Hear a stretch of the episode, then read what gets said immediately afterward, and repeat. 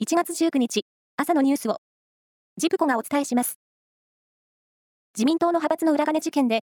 東京地検特捜部は、今日、各派閥の関係者を一斉に刑事処分します。政治資金規正法違反の罪で、岸田派の元会計責任者を略式起訴するほか、安倍派の会計責任者と二階派の元会計責任者を在宅起訴する方針です。これを受け、岸田総理大臣は、自民党の岸田派を解散し、派閥事務所を廃止する意向を固めました。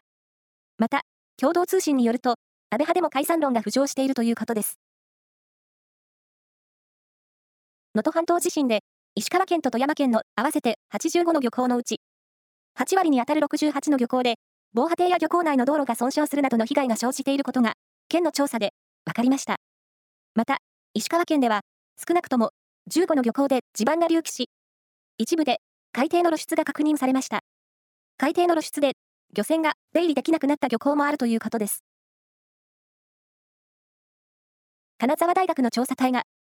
エジプトのカイロ近郊にあるサッカラ遺跡で、紀元前28世紀から紀元2世紀頃までの5つの異なる時代に作られた複数の墓を発見しました。王族などの墓ではないとみられ、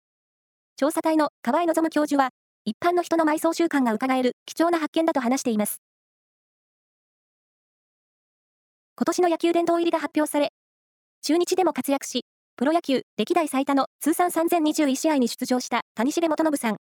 日米通算203勝をマークした元広島のピッチャー、黒田博樹さん。それに、元審判員の谷村智一さんの3人が選ばれました。おめでとうございます。テニスの四大大会の一つ、全豪オープンの女子ダブルス1回戦で、柴原恵奈選手とアメリカの選手のペアが、セットカウント2対0のストレート勝ちで2回戦に進みました。サッカーのアジアカップで、3大会ぶり5回目の優勝を目指す日本代表は、日本時間の今夜行われる1次リーグ D 組第2戦で、イラク代表と対戦します。勝てば決勝トーナメント進出が決まります。以上です。